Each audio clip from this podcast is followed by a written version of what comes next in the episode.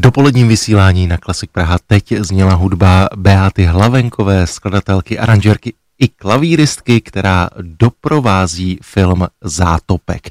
No a možná i o tomto filmu si teď budu krátce povídat s výkonnou ředitelkou České filmové a televizní akademie Terezou Rychnovskou. Terezo, dobré dopoledne, moc vás zdravím.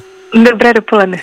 Jsem rád, že jste se na nás udělala čas. Jak už jsem říkal, včera Česká filmová a televizní akademie zveřejnila nominace na ceny Český lev za rok 2021, tak jsme hudebním rádiem, tak je logické, že pro nás velmi zajímavé jsou ty ocenění v kategorii nejlepší hudba. Když jsem si přečetl včera ty nominace, tak jsem si říkal, že je to opravdu velmi zajímavý mix žánrů, tak jak to vnímáte vnímáte vy jako insider?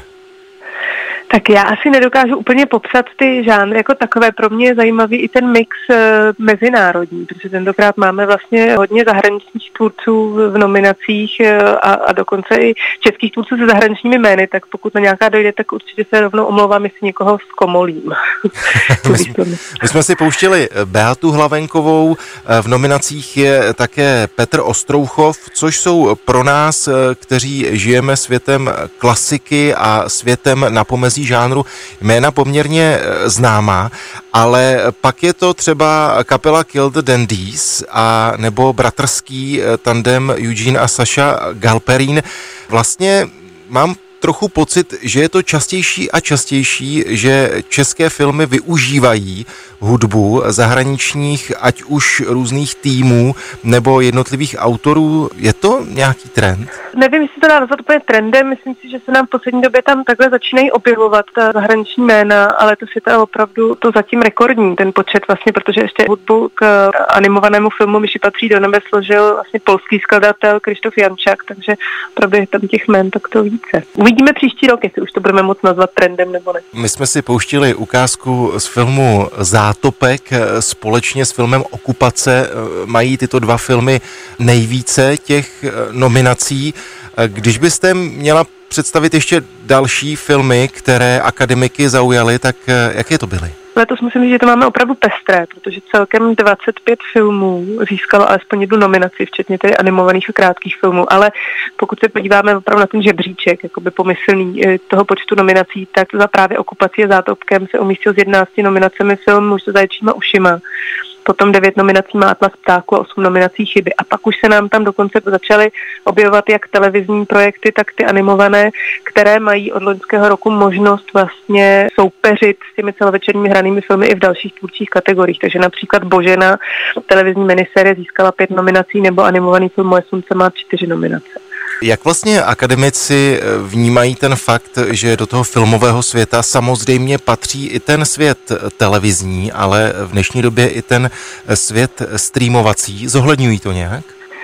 Ano, vlastně od loňského roku i internetové projekty se mohou ucházet v těch televizních kategoriích a vzhledem k tomu, že k tomu prolínání dochází čím dál více, tak právě došlo k tomu spojení vlastně těch kategorií tvůrčích, eh, jak pro ty celovečerní hrané filmy distribuované v kinech, tak pro ty televizní projekty, protože už se ty rozdíly vlastně v poslední době smazávají.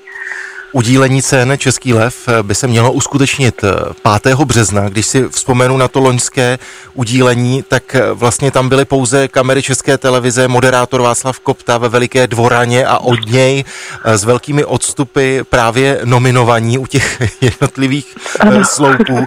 Tak jaký je plán na 5. března letos?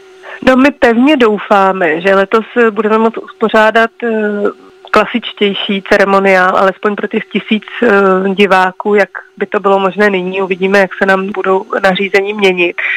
Myslím si, že ten model pouze s nominovanými bychom samozřejmě nejméně raději, ale i ten je možný, může na to dojít, ale budeme doufat, že ne a pokud by něj došlo, tak předpokládám, že už by stejně jsme zůstali v Dvořákově síni Rudolfína, už, už bychom nemuseli být tak striktní rozestupy a všechno, jako jsme měli loni v rámci toho nejtvrdšího lockdownu. Takže držte nám palce, aby to mohlo být pro víc osob, aby si nominovaní mohli přivést své doprovody a, a kamarády a tak.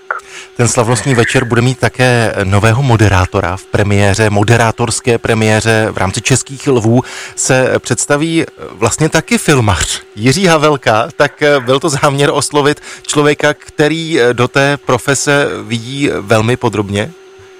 Já myslím, že ta souvislost je tam samozřejmě zřejmá, že Jiří uh, už se posunul od toho divadla i, i k filmu a byl velmi úspěšný se svým filmem Vlastníci a teď připravuje nový film, nebo měl by velmi brzy do jeho nový film. Zároveň je to velmi zkušený moderátor. Já sama s ním mám dlouholetou zkušenost z moderování cen Magnézia Litera, který spolu připravujeme už mnoho let. Takže si myslím, že on je opravdu uh, velmi dobrou volbou a těšíme se na to. My se těšíme na slavnostní udílení cen Český lev, jak už jsem říkal, bude 5. března. Tak Terezo, ať vše vyjde, ať jsou všichni zdraví, včetně vás. A mějte Děkuju. se moc hezky. Díky. Vy taky, mějte se hezky. Naschledanou.